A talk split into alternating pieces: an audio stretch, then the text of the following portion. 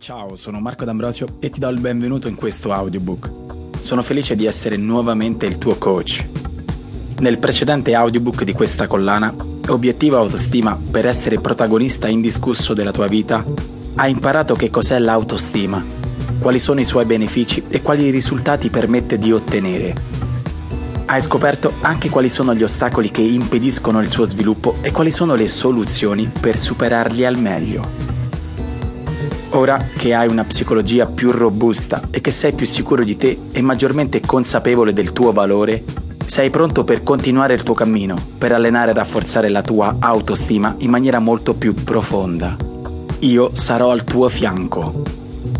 In questo nuovo audiobook Obiettivo Autostima Vali solo se immagini di valere, imparerai a credere fermamente in te stesso e nelle tue capacità attraverso il potere della visualizzazione creativa e avvalendoti dell'immagine che hai di te stesso.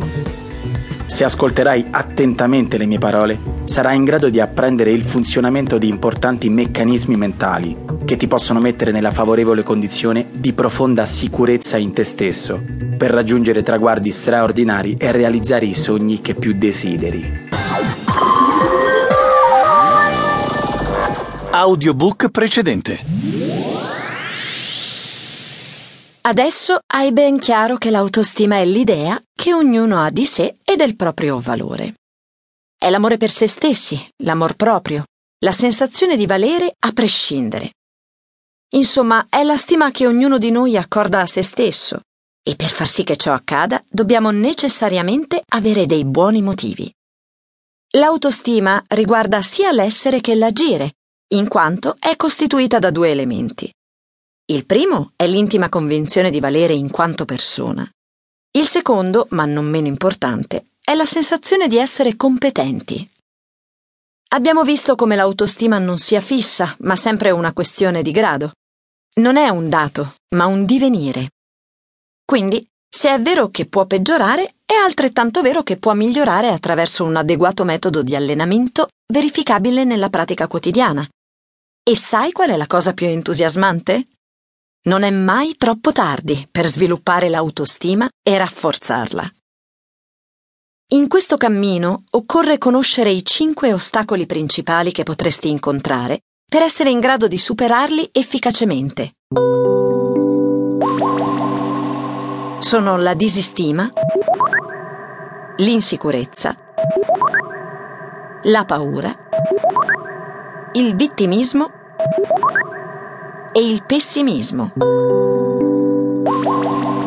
Le soluzioni e gli antidoti a questi nemici sono la cura di sé, il linguaggio, l'autoefficacia, la responsabilità e l'ottimismo. È comunque importante che l'autostima sia salda a prescindere senza che sia connessa a fattori che influiscono negativamente sul suo sviluppo. Più esattamente, non deve dipendere né dai risultati né dal bisogno di approvazione, né dai paragoni. Nell'ultima parte del precedente audiobook abbiamo quindi affrontato i quattro passi necessari da compiere per metterci in gioco e alla prova, al fine di diventare protagonisti attivi della nostra vita.